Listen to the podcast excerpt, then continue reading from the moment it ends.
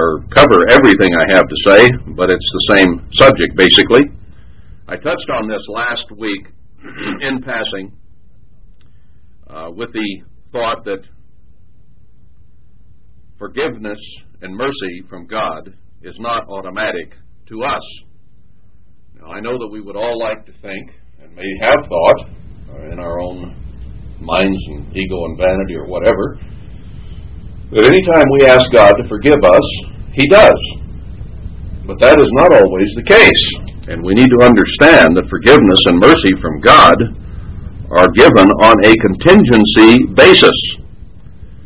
And these become critical issues in more ways than one. I say critical issues because when we are critical of others, uh, then it becomes a critical spiritual issue. Now, if forgiveness and mercy are not extended automatically to you and I when we get on our knees and pray, we may we we may feel we are praying a very deep prayer of repentance before God and asking for His mercy, and we really want it, we really need it. We feel that we've sinned in some way, so we pray for forgiveness. But there are contingencies involved. Now, I want to start with a very positive statement, and that is in Matthew 5. Very positive here. Uh, Christ is beginning a very, very important sermon or they call it a sermon, a teaching anyway, where he sat down and uh, talked to his disciples. he gives them the weighty matters of the law in this five, six, uh, this three chapter uh, sermon or teaching that he gave them at that particular time. And he talks about being poor in spirit in verse 3, being mournful, uh, being meek, hungering and thirsting after righteousness, all things that we would feel are very, very important in a Christian's life. He mentions in verse 8 being pure in heart, being peacemakers in verse 9, and how if we are persecuted for righteousness' sake, that goes on the ledger of good for us as well. I skipped over verse 7, where he said, Blessed are the merciful, for they shall obtain mercy. So he starts this out in a very, very positive way, giving these weighty matters of the law and of our conduct uh, first place, and shows that there is a great reward for having these qualities that he names that will be in the kingdom of God, that will inherit the earth. All of those rewards that are promised through the Bible, he reiterates here, or iterates here, as he starts out, and shows that they are very, very important and that if we are merciful, we will obtain mercy. Now, I could probably stop right there uh, with that statement, and we would all be merciful, become merciful, and we would obtain mercy. Unfortunately, with human beings, it is not that easy. And Christ went on and explained what he had in mind, gave some examples, and then he made some very strong negative statements a little later on. Now, I don't intend today to give an attack sermon on those who attack others. My job is to gently lead you to a right relationship with God and with man, to point out areas where we can improve our relationship with God and improve our relationship with man, so that we can obtain the rewards that Christ is talking about here as he begins this teaching. Now let's go to chapter 5, verse 21. I say to you that whosoever is angry with his brother without a cause, without a real reason, shall be in danger of the judgment, and that is judgment of God. And whosoever shall say to his brother, Raca, or you fool, shall be in danger, danger of the council. But whoever shall say, You fool, shall be in danger of eternal fire, Gehenna. So there are degrees of anger shown here. Uh, there can be anger that is righteous anger. There are scriptures to show that. But I would judge that most of our anger is not justified. Most of our anger comes from our own pride, our vanity, our ego, uh, our judgment of others, looking down on their conduct, their approach, their attitude, whatever it might be. Very little of our anger is truly justified before God. Now let's notice chapter 6 and verse 12. Here is the sample prayer that he gives. Tells us pray after this manner, this pattern, this example, this way. Let's start in verse 9. After this manner, therefore, pray you, Our Father, we pray directly to the Father, which is in heaven, hallowed be your name. And he gives the very basic elements here of prayer, the important parts of prayer. Your kingdom come, your will be done in earth as it is in heaven. Very, very important thing to hallow God's name, to pray for his kingdom to come. How could you find anything more important than that? Give us this day our daily bread, that He take care of us on a day by day basis, not necessarily that we become greatly rich, but that our daily needs are taken care of. Very, very basic thing that we ask of God. And forgive us our debts as we forgive our debtors. So he, even in this model prayer, gives a contingency that we are to pray that he forgive our debts as we forgive our debtors, those who might owe money, those who might owe emotion, those who might owe us whatever debt they might owe. There are all kinds of debts that people might have toward us and we might have toward them. So he makes this part of it, and it's a very basic prayer again. Uh, contingency, a contingency basis. Lead us not into temptation, but deliver us from the evil one. For yours is the kingdom, the power, and the glory forever. Amen. The basic outline there to give God glory, to pray for his benefits and blessings, to forgive us as we forgive others. Now, immediately after he finishes the Amen here, he explains further what he meant in verse 12, because there could be some question. He explains, without any ado, right into it, very directly, For if you forgive men their trespasses, your heavenly Father will also forgive you. But if you forgive not men their trespasses, neither will your Father forgive your trespasses. So if I have not forgiven other people for any trespass against me, and I go and ask for forgiveness of my sins before God, it's telling us right here that God will not forgive my sins or yours if we are still in an attitude or have not given deliverance and forgiveness to other people. If we in our minds and hearts have not remitted their sins, ours will not be remitted. I don't see any way to argue with this. I don't see any way to get around it. It's just a very plain statement of Scripture. It is a major part of the model prayer.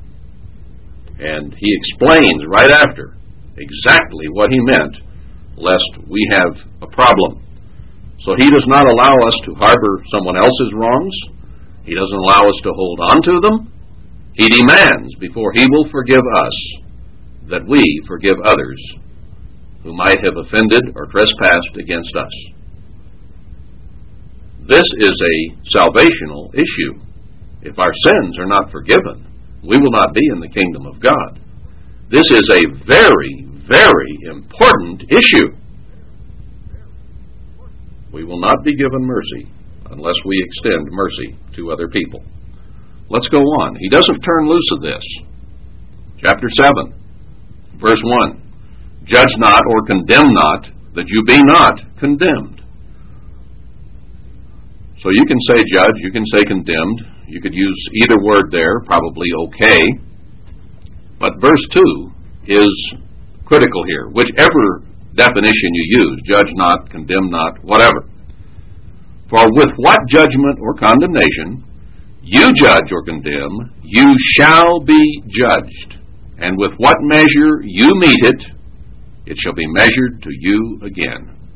God says here, Christ says in so many words, that whatever judgment we put upon others, whatever our attitude toward others, let's make this plain, whatever our attitude toward others is going to be God's attitude toward us. Now that's scary, isn't it? Maybe I see a fault or a problem in someone, and maybe it's a real problem.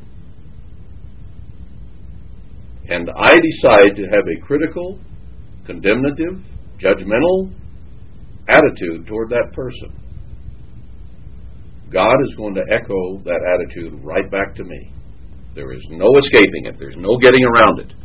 He tells us that with the way we treat others is exactly how He is going to treat us. Do you want God to be in a critical attitude toward you? I don't want Him to be critical toward me. And yet, I find that I can be critical toward people. It comes so easily, like Bill was saying, it's not hard to do. It's very easy to judge others and to have a, uh, well, many different ways, bad attitude toward them, uh, look down upon them, to have disgust because of what I see or think I see them doing. In some cases, it is true what I see. It might be wrong what I see. but if I have a judgmental or critical attitude toward that person, God says he will look upon me in exactly the same way. Let's continue, verse 3. And why behold you the mote that is in your brother's eye, but consider not the beam that is in your own eye? Usually our problems are a whole lot bigger than the problem we're condemning the other person for. I.e., if we are self righteous, if we put ourselves above that person and to judge or condemn or put them down, we have to put ourselves in that posture. Then, if we are being unmerciful, if we are being unloving and unkind, our problem, our spiritual problem, our weightier problem is bigger than whatever their problem might be. Whether it's drinking some juice that has a cochineal bug in it or, or whatever we pick at each other over things that are probably less of a problem than our attitude is. That's what he's trying to say here. That the mote, the speck, the, the stuff in his eye is a lot smaller than the beam that is on our own eye. And he's saying this in the context of how we look upon other people and how we measure out judgment to them is exactly how he will look upon us and measure out judgment to us. So, if we are in a condemnative attitude, we have a bigger problem than that person that we're condemning. Whatever their problem might be, we had better be very, very careful. He says, verse 5, You hypocrite! First cast out the beam out of your own eye, and then shall you see clearly to cast out the mote out of your brother's eye. It's not that our brother might not have a problem. He very well may have a problem. In fact, I'm sure he does have a problem. We all have problems. There's not one of us that does not have problems, and probably some fairly serious problems. Whether it be attitude or whatever, we might not be blatantly breaking, we think, any one of the Ten Commandments, but if we are not showing loving kindness and gentleness and mercy toward other people, then we are breaking the second commandment. He summarized it as love toward God and love toward man. And if we are not showing kindness, gentleness, love, and mercy toward man, then we're breaking the first commandment, and we are judging another man's servant, God's servant in this case, and we're not having the right attitude and relationship to God either. Because he said his the relationship we have with him is contingent upon our relationship with our brethren. Now, if you have problems in your relationship with the brethren, you automatically have problems in your relationship with God. I don't think that should be too hard to follow. It might be hard to accept because we might think our relationship with God is pretty good and we talk with Him and we walk with Him. But if we have problems getting along with other people, then there's something wrong with us, not always the other person. It's not always his fault. if we are in a critical judgmental attitude, we have a problem somewhere, some way, somehow. We'll get into that a little more as we go on. Chapter 7, verse 21.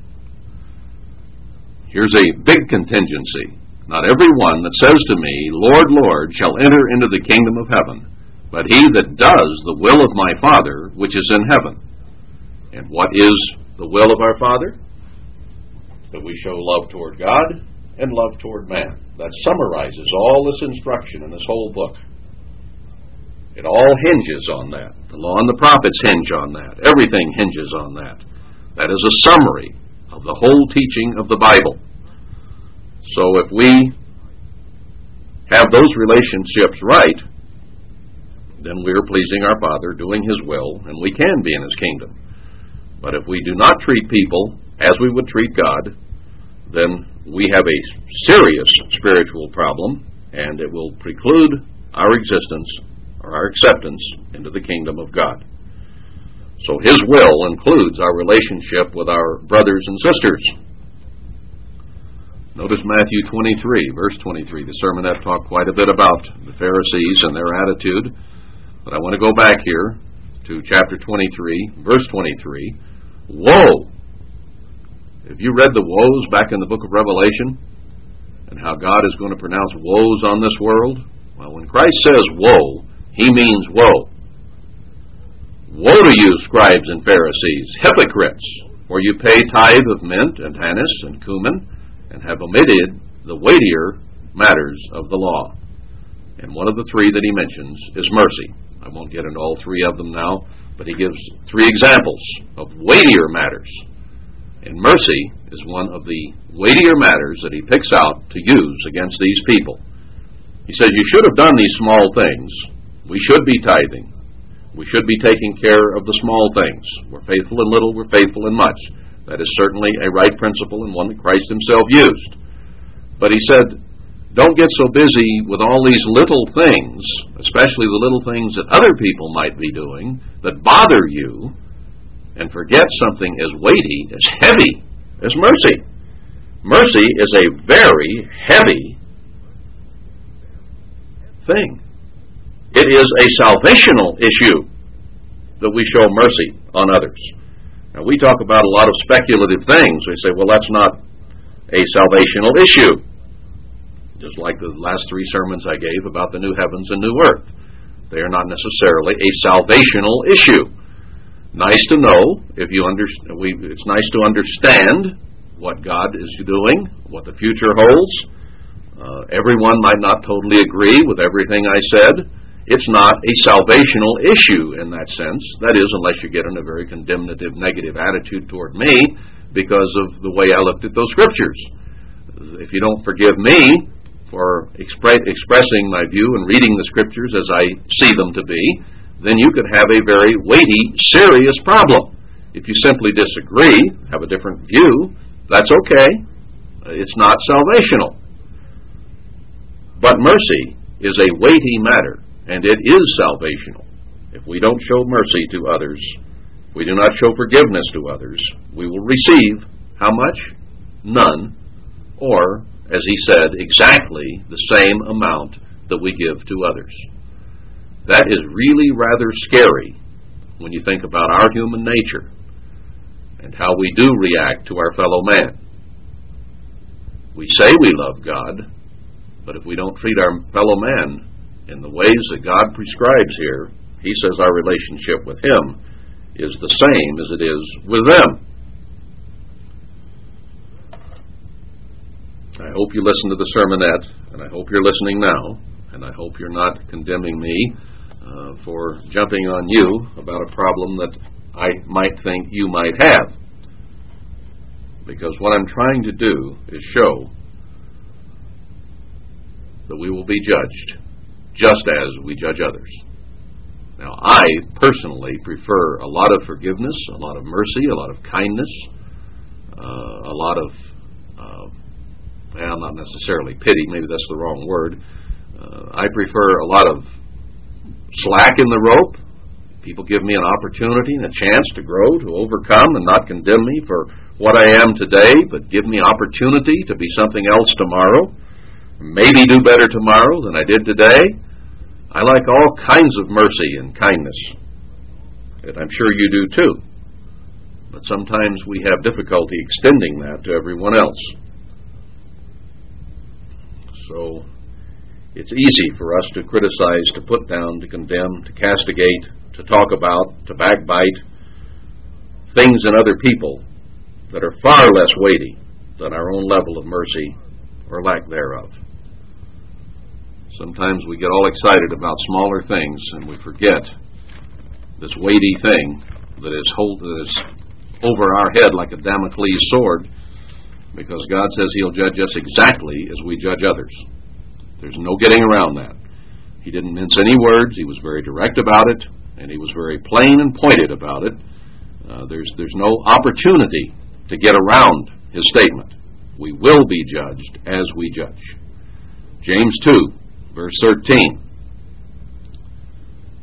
James picks up on what Christ said here in James 2:13, "For he shall have judgment without mercy that has showed no mercy, and mercy rejoices against judgment." So he says he will judge us without mercy if we have showed no mercy. Just a different way of saying the exact same thing. And then he says that mercy rejoices against judgment, or it glor- glories in my margin against judgment. That mercy is so much greater than condemnation. God is a merciful God. He wants to extend mercy to us, but He says that it is contingent upon our showing mercy to others. Why would He give us mercy? I mean, think about it. Why would He give you mercy if you don't show mercy? It just doesn't make sense. Let's go to Matthew 18. Matthew 18.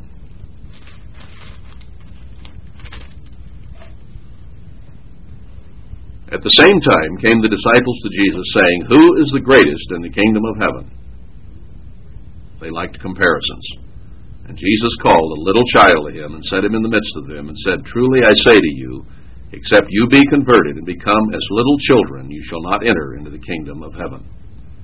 Whosoever therefore shall humble himself as this little child, the same is greatest in the kingdom of heaven. Now, we're not to become a little child in terms of being a terrible two, or uh, ferocious four, or whatever they want to use. He uses the example of humility here. To become as a little humble as a little child is humble. When they're in a good attitude, when they are willing to listen, when they're willing to be loved, that's the type of little child he wants us to be like. To truly be humble. And whoso shall receive one such little child in my name receives me.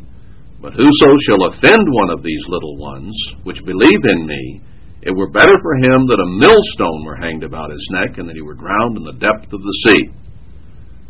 So for us to offend with our attitude toward someone else, to be unforgiving, not to cut them any slack, not to give them any opportunity, but to be condemnative of things that they are thinking, saying, or doing, puts us in danger, in God's estimation, in Jesus Christ's estimation, of having a millstone hanged about our neck and being thrown into the sea. That's what he thinks of pride and vanity and ego and self righteousness as opposed to humility. Woe to the world because of offenses, for it must needs be that offenses come. It's going to happen, and human nature's here, Satan's here. But woe to the man by whom the offense comes. And then he talks about uh, the relative importance spiritually of a hand or a foot compared to the weightier matters of the law that whatever is wrong in our attitude has to be cut out, excised, gotten rid of. Verse 10 Take heed that you despise not one of these little ones, for I say to you that in heaven their angels do always behold the face of my Father which is in heaven. So each one of us is a little one, just like that little child. We are little children before God, and He takes very great care for His little children. And is He ever upset and concerned when we offend those little children that He's leading to salvation. Whoever you might have an attitude toward, for whatever it is that they are doing, God takes very careful note of your attitude. For the Son of Man is come to save that which was lost. How think you, if a man have a hundred sheep, and one of them has gone astray, does he not leave the ninety nine and go to the mountains and seek that one which is gone astray? And if so be that he find it, truly I say to you, he rejoices more of that sheep than of the ninety nine which went not astray. So he's very, very concerned about one going astray.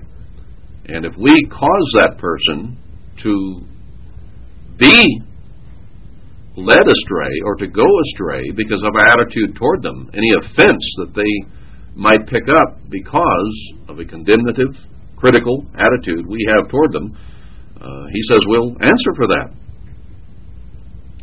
Even so, it is not the will of your Father which is in heaven that one of these little ones should perish.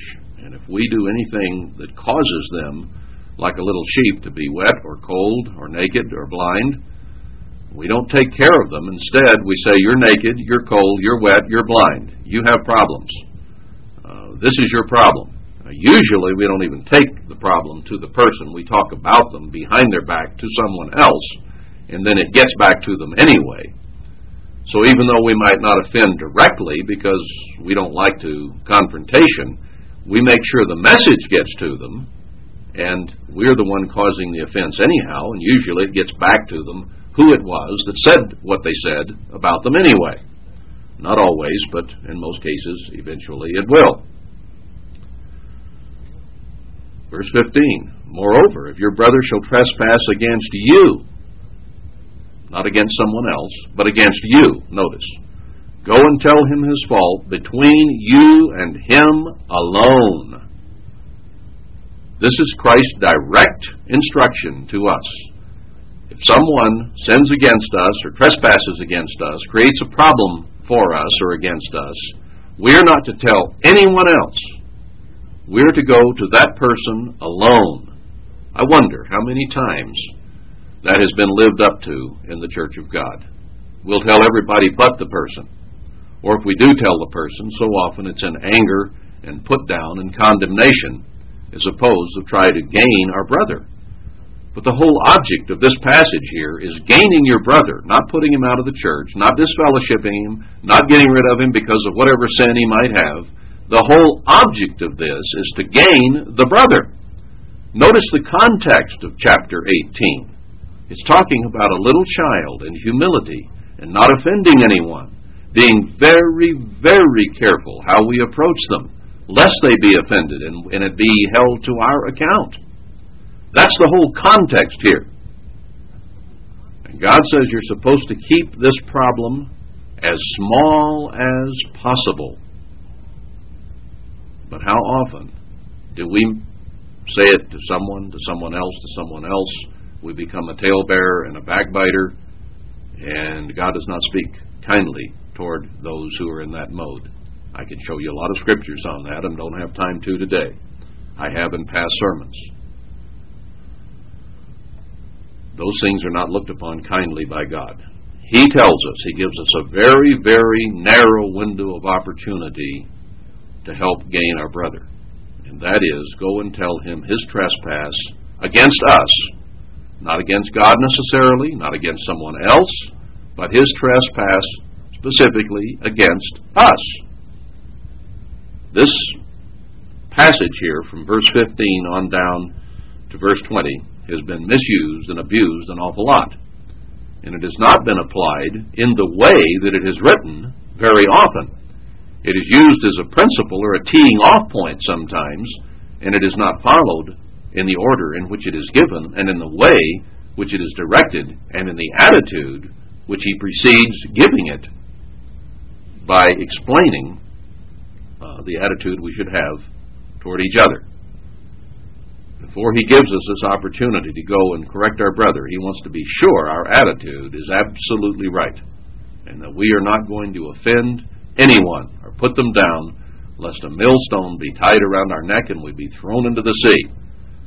He, he precedes his instruction in verse 15 and to 20 with that instruction, and we need to keep that very much in mind.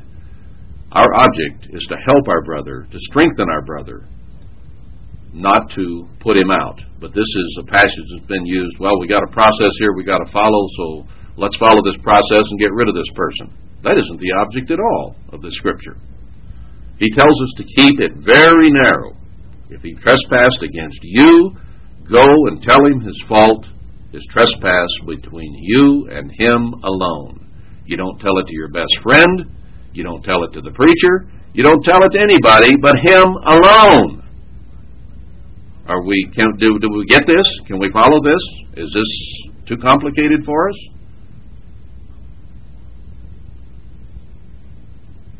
If he shall hear you, you have gained your brother. But if he will not hear you, then take you one or two more, not thirteen, but one or two more, that in the mouth of two or three witnesses every word may be established. In other words, we're trying to find a solution to this problem. Sometimes my word against your word, your word against my word is not sufficient. Sometimes we have to take one or two witnesses. Now, what is a witness? A witness is someone who saw what happened. Otherwise, what you've done is you've rounded up people, you've told them your side of the story. Now, you've got them on your side. They're probably your friends or someone you have an affinity for. And you tell them, and now you go confront this person with them on your side. In other words, ganging up on them. That isn't the correct attitude or approach either. Take one or two witnesses that know about, that have seen this, not just heard your side of it. Because you can have lying and false witnesses or witnesses that simply don't know anything except your side of the story. They may not be deliberately lying, but if you are, or you don't have your facts right, then they aren't a good witness against the person. This is something that has to be done very, very carefully. And sometimes our perception of what someone has done to us is not their perception of what happened at all. And they might have two or three witnesses on their side who perceive the whole thing completely different than you and your witnesses do. So this is something that has to be done very, very carefully. You are not always necessarily right. You may have wronged that person as much as they wronged you. Ever think of that? Because we all look at things through our own eyes, and our own eyes tend to judge us as righteous and correct and right. Self righteousness is nothing more than the self being judged as being right. I am always right, therefore you must be wrong. Self righteousness is not that hard to define self being right. So, bring two or three witnesses that every word may be established. Let's get to the truth here as opposed to just accusing someone of what we think they might be doing. And if he shall neglect to hear them, tell it to the church, then it goes to a broader uh, group. But if he neglect to hear the church, let him be unto you as a heathen and a publican. That's what Paul did with the matter of incest there in 1 Corinthians 5. And he made a judgment on that. So the ministry comes into this as well. Uh, he told them what they should do under those circumstances. He wasn't there, but he told them what they should do. And then when he did that, then the person repented. Then they didn't want to accept him back. Then he had to really jump on them because they weren't being forgiving and loving and kind and gentle that once they'd condemned the person, he was once and for all condemned. He was pigeonholed. There's a problem. The person. Instead of showing the love and mercy and forgiveness that they should have when he did truly repent. Now, they put themselves in the position of God not forgiving them or showing them any mercy when they would not show mercy and forgiveness to this person who at that point had repented and Paul made the judgment that the person had repented. It was not a judgment that they, as a whole, made. He had to tell them what to do because they didn't do the right thing on their own. Truly I say to you, whatsoever you shall bind on earth shall be bound in heaven. Now, this is translated the same way as it is in 1618, or should be. Whatever you bind on earth had well better be that which is bound in heaven whatever you shall loose on earth had better well be that which is loosed in heaven. You'd better make righteous judgments, in other, way, other words. Otherwise, you might have that millstone tied around your neck and be thrown into the ocean or the lake of fire ultimately.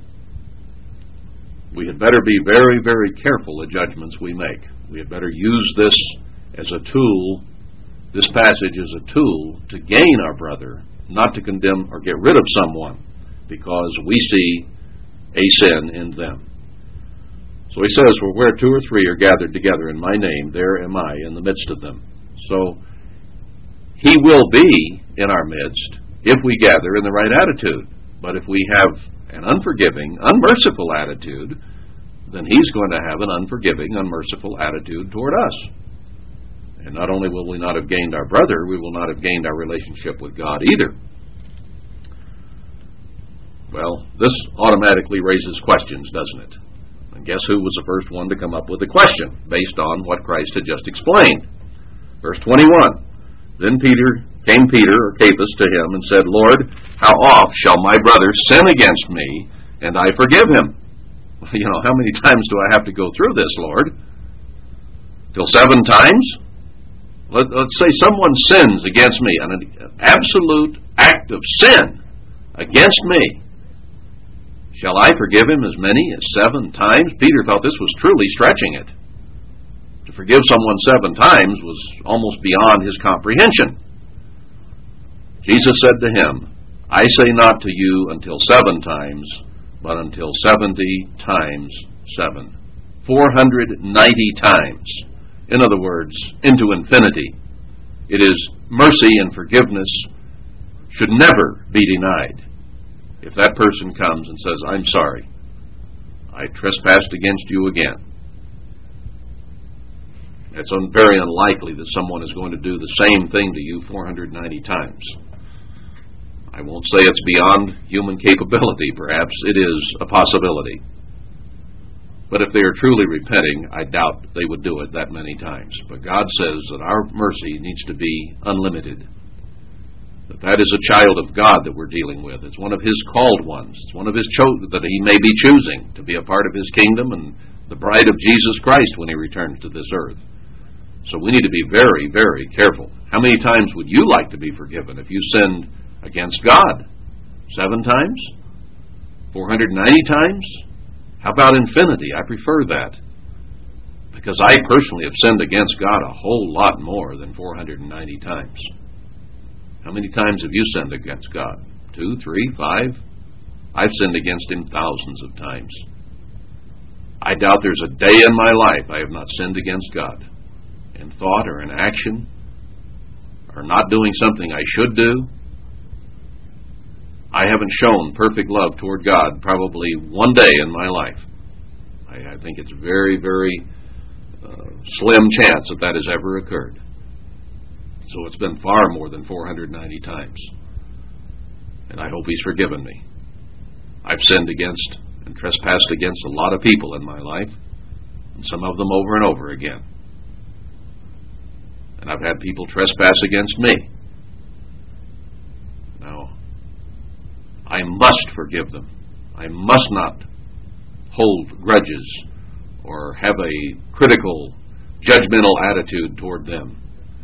One that comes to mind very much here is our attitude toward the ministry. Yes, the ministry used us, it abused us, it used power in a wrong way and worldwide, and some of us have some very, very black, nasty attitudes toward some of those men. How do I know whether they've repented or not? How do I know whether they've straightened that out, whether they're not doing it again? Am I going to hold a grudge? Am I going to bear animosity? Am I going to say they're unfaithful, they're no good, they're forever condemned, they're unqualified? Am I going to make that judgment? What if God says to me, because of your attitude toward them, you're unqualified. You can't be part of my kingdom. We need to think very, very deeply about the attitudes we might have toward our parents, our siblings, uh, people at work, uh, the ministry, brothers and sisters in the church, people who've trespassed against us. Some of those things are very, very hard to forgive, aren't they? Some of them go so deep emotionally in our hearts and minds and beings, they're almost impossible to give up and get past. We have to do it. We simply have to do it. God holds us responsible for our attitude toward those people. There's no getting around it. Therefore, all right, here's something that is an adjunct to what he has just explained. Forgive them at least 490 times. In other words, into infinity. Therefore is the kingdom of heaven likened unto a certain king. He says, What I'm about to tell you is a result of this question that you just asked and what I have just explained to you, which would take account of his servants. And when he had begun to reckon, I'm in verse 24, one was brought to him which owed him 10,000 talents. But for as much as he had not to pay, his Lord commanded him to be sold, and his wife and children, and all that he had, and payment to be made. The servant therefore fell down and worshipped him, saying, Lord, have patience with me, and I will pay you all. Then the Lord of that servant was moved with compassion, and loosed him, and actually forgave him the debt. Didn't even require it to be paid, but forgave it. But the same servant went out and found one of his fellow servants which owed him a hundred pence, almost nothing by comparisons. And he laid hands on him and took him by the throat, saying, Pay me that you owe. And his fellow servant fell down at his feet and besought him, saying, Have patience with me, and I will pay you all, a hundred pence, almost nothing. And he would not, but went and cast him into prison till he should pay the debt. Now, fine chance he'll have paying the debt sitting in prison.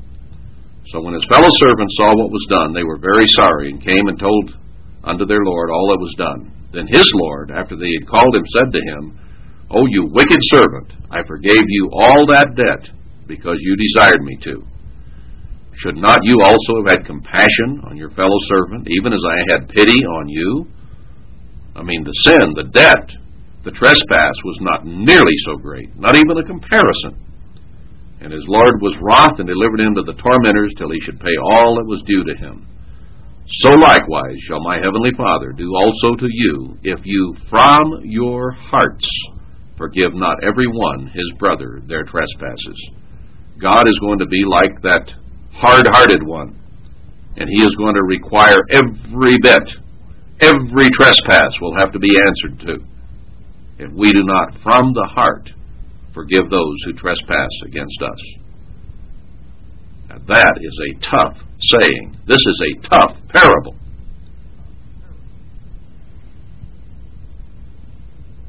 How hard it is for us to have an attitude of forgiveness, of meekness, of kindness, of gentleness, of love toward our brother when they trespass against us or do something that hurts us in some way. Boy, do we have an attitude to get over. Oh, it is so hard for us to get past something. Well, God says if you don't do it, you won't get past His judgment either. And it's not just saying, I forgive you. I forgive you. Yep. No, it's from the heart, where we inside say, I forgive, and mean it. This is a pretty hard saying. Who can know it? Let's go to Luke 6. Luke 6, verse 37.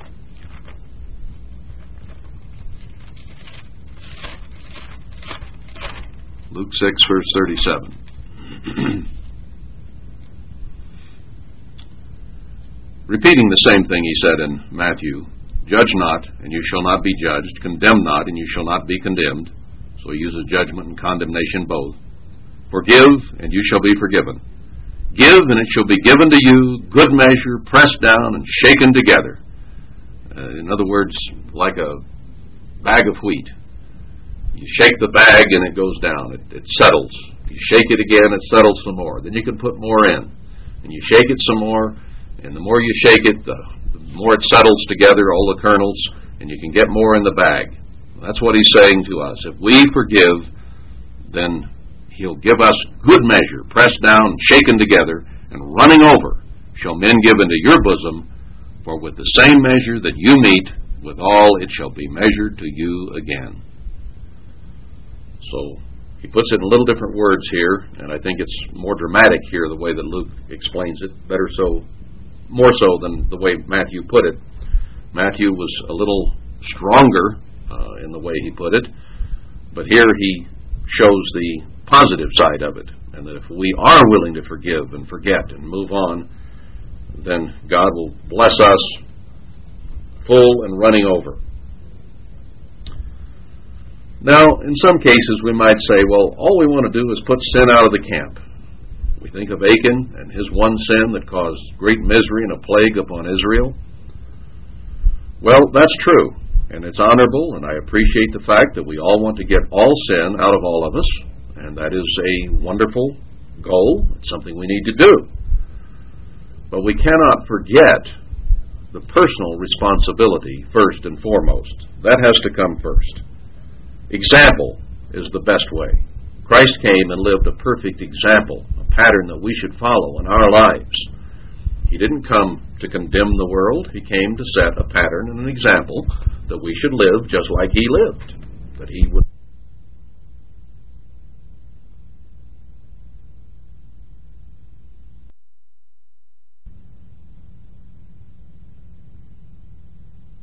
Willing to say, Your sins be forgiven you, over and over and over again to people. He did not want to hold them. That was not his desire. A lot of people, I, I guess, like to hold grudges. Gives them something to pity themselves about, gives them something to look down upon others about so that they can feel better about themselves in some way. It's a twist of human nature, and it's carnal. It's not right, but they do it anyway. But to whatever degree of anger we show toward others, it can be mild, it can be strong, is the amount of anger that will be shown to us in God's judgment of us. However critical we are to others, God will criticize us in turn. However unmerciful we are, we will receive the same amount of mercy. Let's go to Matthew 25 and tie this absolutely to our relationship and our conduct toward others. Matthew 25, beginning in verse 31. When the Son of Man shall come in his glory, and all the holy angels with him, then shall he sit upon the throne of his glory, and before him shall be gathered all peoples, and he shall separate them one from another, as a shepherd divides his sheep from the goats.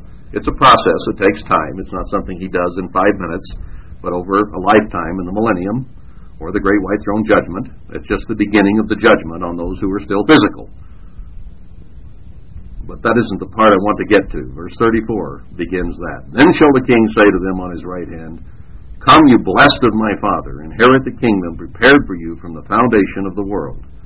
For I was hungry, and you gave me meat. I was thirsty, and you gave me drink. I was a stranger, and you took me in. Naked, and you clothed me. I was sick, and you visited me. I was in prison, and you came to me. Then shall the righteous answer him, saying, Lord, when saw we you hungry? And fed you, or thirsty, and gave you drink? When did we see you a stranger and took you in, or naked and clothed you? It's easy to put down someone who's homeless, clothless, foodless, turn our hearts from them. When did we see you sick or in prison and came to you? The king shall answer and say to them, Truly I say to you, inasmuch as you have done it unto one of the very least of these, my brethren, you've done it to me. So he takes our conduct toward other people in absolute direct measure and how he will conduct himself toward us. And he takes those things that we do toward any little one as being done to him. We've seen whether it be for good or now he will explain as for bad. Then he shall say also to them on the left, Depart from me, you cursed, into everlasting fire prepared for the devil and his angels. For I was hungry, and you gave me no meat. I was thirsty, and you gave me no drink. I was a stranger, and you took me not in. Naked, and you clothed me not. Sick and in prison, and you visited me not. Then shall they also answer him, saying, These are the ones being condemned. When did we see you hungry, or thirsty, or stranger, or naked, or sick, or in prison, and did not minister to you? When did you know? When did we not give you the care that you are talking about. Then shall he answer them, saying, Truly I say to you, inasmuch as you did it not to one of the least of these, you did it not to me. Not the important of these, but the least of these. and these shall go away into everlasting punishment, but the righteous into life eternal. So the righteousness and the unrighteousness are judged here based on how we treat the least of our brethren.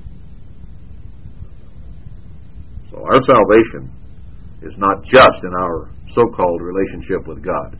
He judges our relationship with Him based on how we treat others.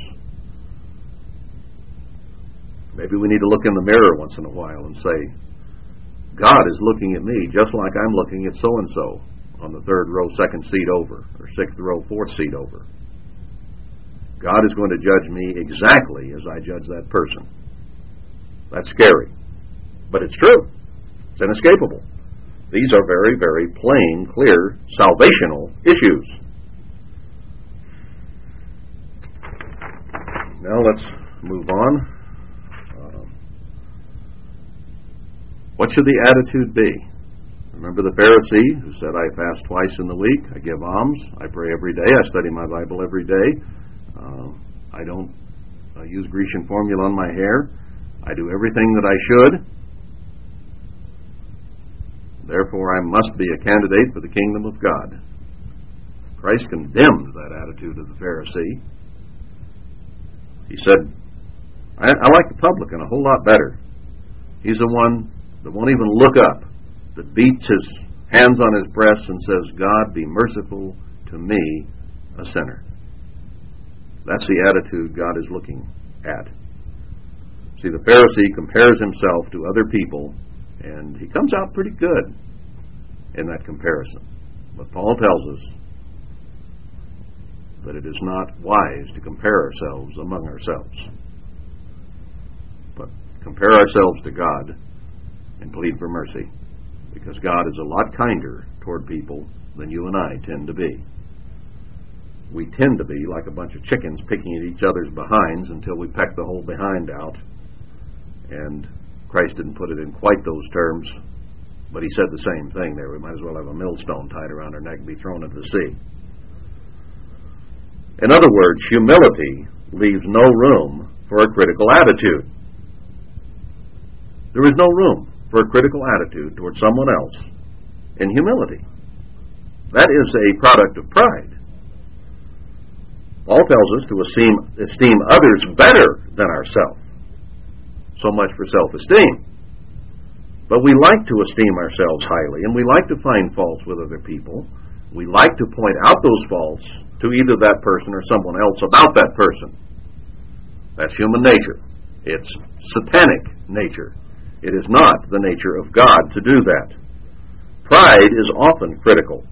It sees itself in some way or some manner above the one that they are criticizing. Sometimes we just tend to wear our halo a little too tight.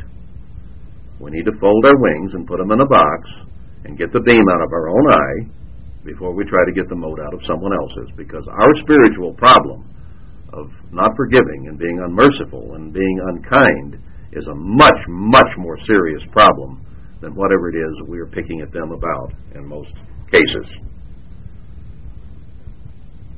Now listen carefully to this. There is something fundamentally wrong with anyone who tends to be upset, frustrated, impatient, fault finding, or angry with others. That person has a serious spiritual problem. Mercy is a weighty matter.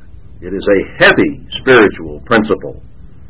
Patience is a fruit of God's Holy Spirit impatience and anger and uh, frustration, fault finding with others, being upset with others, is not a godly trait. Those things are the opposites of mercy, forgiveness. They're antonyms. If you are angry, and anger again is by degrees, you can be mildly angry, somewhat upset, or you can be very, very angry to the point of popping a blood vessel or shooting someone. They're all varying degrees of anger. Some people roll along with a light anger against the world and against their parents and against their siblings. Others are just mad at the world. There's, there's a lot of different degrees of anger. But God tells us not to even be around an angry person. Doesn't define the degree. But God wants us to be meek and humble and loving and kind and gentle. If there is anger in a person, there is a reason for it. I think we've already read Matthew 20, uh, 5, verse 21, have we not? Maybe I should review it here. Well, that, that's where it talks about the different degrees of anger, about how how the, the angrier we are, the more in jeopardy we place ourselves in God's judgment. There's a reason you are angry. That you get angry at this one, you get angry at that one. If there's anger inside you, whatever degree it is, you need to find it. Find out why are you angry? What is the cause of that anger? It didn't come from God. I'll guarantee you that. You didn't get it from Him. Ask yourself. Plumb the depths of your personality. Look into your past. Find out who initially made you angry. Was it the way your parents treated you? Was it the way you were treated at school or by the ministry or the world in general? A business partner? A wife? A mate? Who made you angry? When did it start? Where did it come from? Try to find try to figure out why you tend to be judgmental, critical, upset, frustrated, impatient, or angry. Where did it stem from? Is it just your plain human nature? Number two, why do you take it out on others? Why do you not go to that person who caused the anger within you because your parents didn't treat you right or your allowance wasn't big enough or they called you names or told you how worthless you were or whatever. We won't get into Freudianism here. but we do need to determine and recognize where that anger comes from. Be honest with yourself. Why, why do you have that approach and attitude toward people you see and know and meet? Why do you get critical of them, judgmental of them? Is there someone in the past you haven't forgiven and you still carry that anger? And carry it out on others, whether it be mild or strong. We need to be very careful about judging another man's servant, especially God's servants, those who are trying to serve God. What's the solution to the anger, the frustration, the impatience that you feel toward other people? We have to take responsibility for our attitude. Yes, maybe you were mistreated by your parents. Maybe you they abused you, misused you in whatever way, mentally, emotionally, sexually, physically. Maybe you didn't have everything the Joneses kids had. I don't know. We all have different reasons for the level of anger that we might have. But who are you hurting? Are you hurting the parent who might be dead? Are you hurting the parent who might be alive in another city or down the block? You're not really hurting them, you're hurting you. You're hurting your relationship with God and His judgment of you. And you're making yourself stew and live in misery because you look out of your eyes at someone else and you see their imperfections and they make you frustrated. Are you frustrating them? Well, maybe if they know about it, you frustrate them to some degree. Because when they see you coming, you say, oh boy, I wonder what I did now, or wonder what somebody else did now. We're about to hear about it but you're mostly frustrating yourself. It's inside your own head and emotional makeup that you're creating the problem. You've got to recognize why that is, why you have that problem, and then take responsibility for it. I can't change what my parents did to me or against me or for me 20, 30, 40, 50, 60 years ago. But there are people who still carry that anger against father or mother and they will not take responsibility for their own lives. They blame someone else and continue in their misery, making themselves miserable. No, you have to take responsibility for what is in your head. It doesn't matter who put it there, how it got there. You simply have to take responsibility for it and do something about it. Get rid of it. Forgive whoever it was that did that to you. Turn them loose. Don't hold them responsible anymore. Take responsibility for what goes on in your own head, because most of the frustration you're creating is for yourself, not for them. God wants you to live in peace and joy and happiness and love. But if you retain anger and frustration and impatience toward others, you are robbing yourself of that.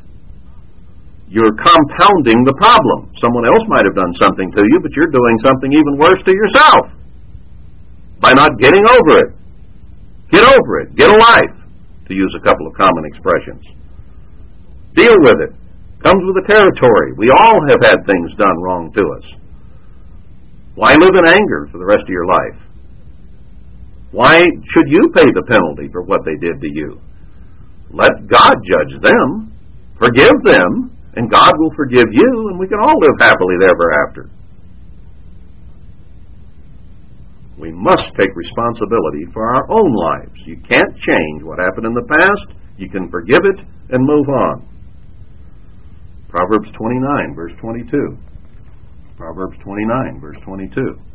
I don't know whether that was somebody clicking back in or somebody clicking back out, but uh, I heard the beat. That's okay. Maybe this is too strong. But I'll tell you, our eternal life is dependent upon it. Proverbs 29, verse 22. An angry man stirs up strife, and a furious man abounds in transgression. It just compounds the problem. And when we're frustrated, impatient, and angry with others, then it stirs up strife. And that's not good either. Are they a kettle just because you were a pot? Think about that one. Can the pot call the kettle black, just turning it around a little bit? Why should you transfer your anger about whatever has happened to you and the unfair shake you got in life to someone else? Sometimes, I guess, we just hate or despise ourselves isn't something someone else did to us, but we see our own faults and our own lacks, and we want to share the wealth. It's the same principle as the AIDS patients there in Africa who will rape and pillage through a city block, raping every girl, every woman to share the wealth. They're mad at the world because of what has happened to them, so they want to spread it to someone else. I don't know. That's that's another element of it. We might not be quite that bad about it, but we still like to spread our attitude if we are upset or impatient. Why do we not forgive that minister who abused us on our knees before God? But no, we want to share the wealth. We want to spread how bad he was to everybody else, or how bad our parent was, and how they mistreated us and abused us. Poor me. Let's all have a pity party and get out our little record player and play Pity Me. Understand that putting others down does not lift us up in anyone else's mind or in God's mind. It's only in our own mind that we make the comparison and come out on the best side of the thing. But it also causes us to live in misery because we cannot solve that person's problem for them. The only chance you have is to solve your own problems, to get the beam out of your own eye. Let's notice Proverbs 6. We're back here. Proverbs 6, verse 16. These six things does the eternal hate. God absolutely hates and despises. Yes, seven are an abomination to him. A proud look. You ever notice people have proud looks? A lying tongue, hands that shed innocent blood, heart that devises wicked imaginations, feet that be swift in running to mischief or sin, a false witness that speaks lies, and he that sows discord among brethren.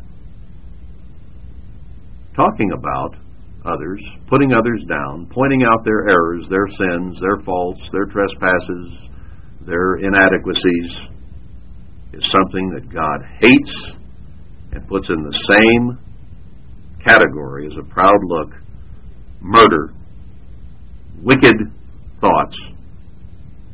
It's the same thing to God, sowing discord among the brethren. And when we backbite, put down, talk about, enumerate the sins of other people, then we are sowing discord among the brethren. It causes hurts. A whisper separates chief friends, another proverb says. It causes discord, hurt, anguish, anxiety, and everything else. We hate to be talked about, but boy, do we love to give a little succulent story about someone else. That is human nature.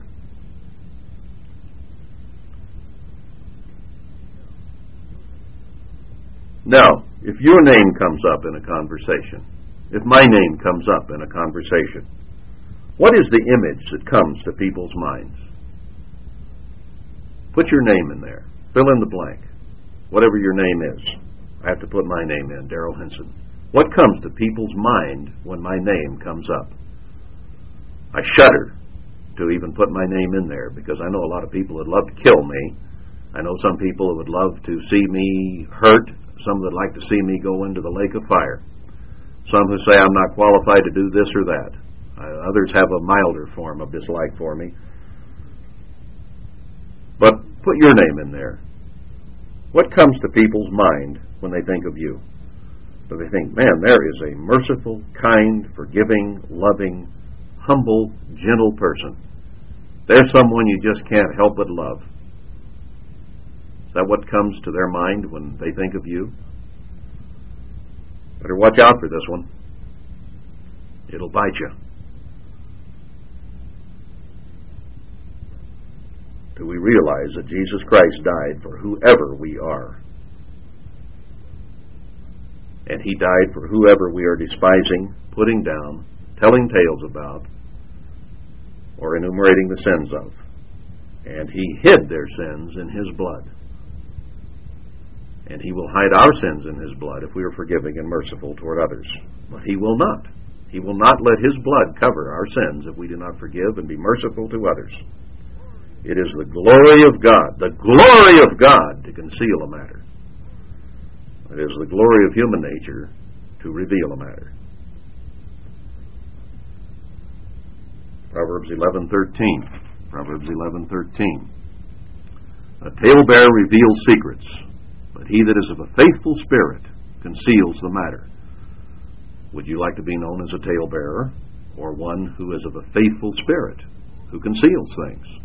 It is the glory of God to hide a sin or a trespass or something that is wrong.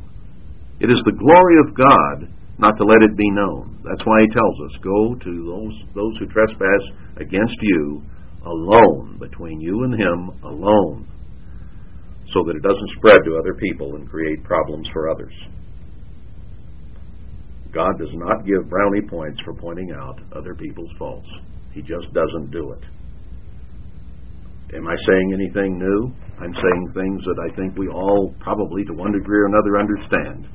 Our problem is living it. Our problem is living up to it. Bill said that in the sermonette. He realizes that he has these things wrong in his heart and mind sometimes, but boy, is it ever hard to control these things. Our human nature just pines away to find fault with other people. Galatians 5. What are the fruits of the Spirit? Well, let's see. Let's go to verse 14 of Galatians 5. For all the law is fulfilled in one word, even this you shall love your neighbor as yourself. If you don't want your faults spread around the neighborhood, don't spread his around the neighborhood. But if you bite and devour one another, take heed that you be not consumed one of another. This I say then, walk in the Spirit, and you shall not fulfill the lust of the flesh.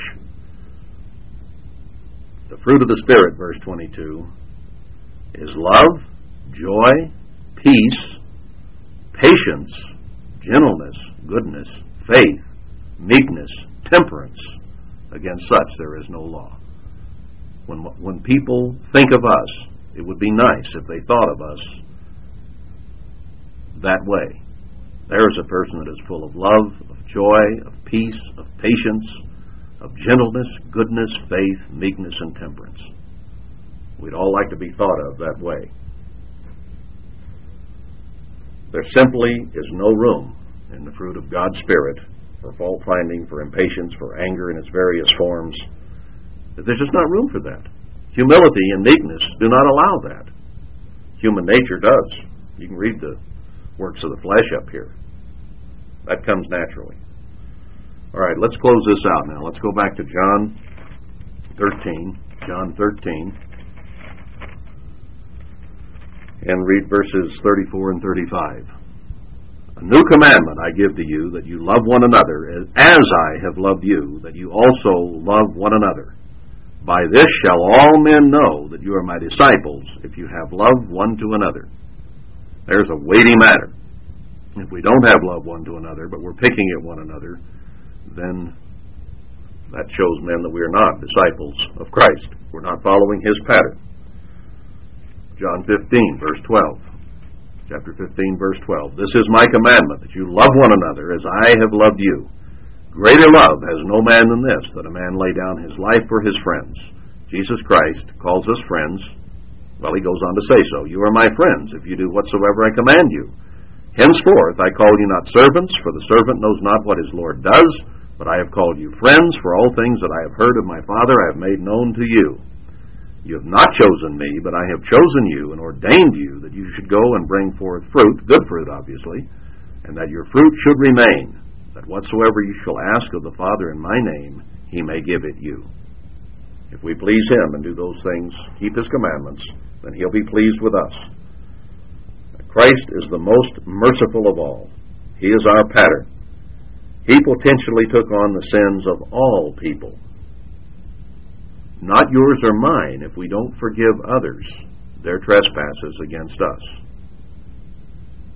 I say potentially he gave himself for all people's sins. But he said he will not forgive the sins of those who do not forgive others. He will show us the same amount of patience we show with others. He will show the same amount of love to us that we show toward others. We get what we receive exactly. His judgment will be exactly on us as we judge others. If we want kindness and mercy and gentleness from Him, then we must be kind, gentle, and merciful toward others. He even has a plan for saving those who died in their sins, known as the second resurrection. The rest of the dead live not until the thousand years were finished. They come up in a resurrection then, and they will have an opportunity to learn his ways and to treat other people as they would want to be treated. And if they do so, they will be given life eternal, like we will if we treat people correctly now, because salvation or judgment is now upon you and me. So Jesus Christ set the finest example of all. He is willing, or was willing, that his blood be shed, and he's willing that it cover every person's sin on earth if we will live according to his commandments and please him and do his will and treat other people the way we want to be treated. It's all that simple. It's just very hard to live up to it. It's my job not to condemn you, but to help you toward salvation, to help you get past any anger and frustration and impatience that you tend to have with other people and become humble, patient, and merciful. That is a big part of my job, is to treat you with kindness and gentleness and patience and mercy and love and those are the fruit of God's Spirit that I want to give to you and want to serve you with. I'm not giving this sermon to condemn or put down. I'm showing you how God judges and how God wants us to be so that we can be judged in the way that we really do want to be judged. And how we treat each other is exactly the measure will be meted to us. So this isn't to chew you out, it isn't to put you down, it's to remind, to educate, and to show you a way whereby you might be judged with love and kindness, gentleness, patience, and mercy. In the sermon.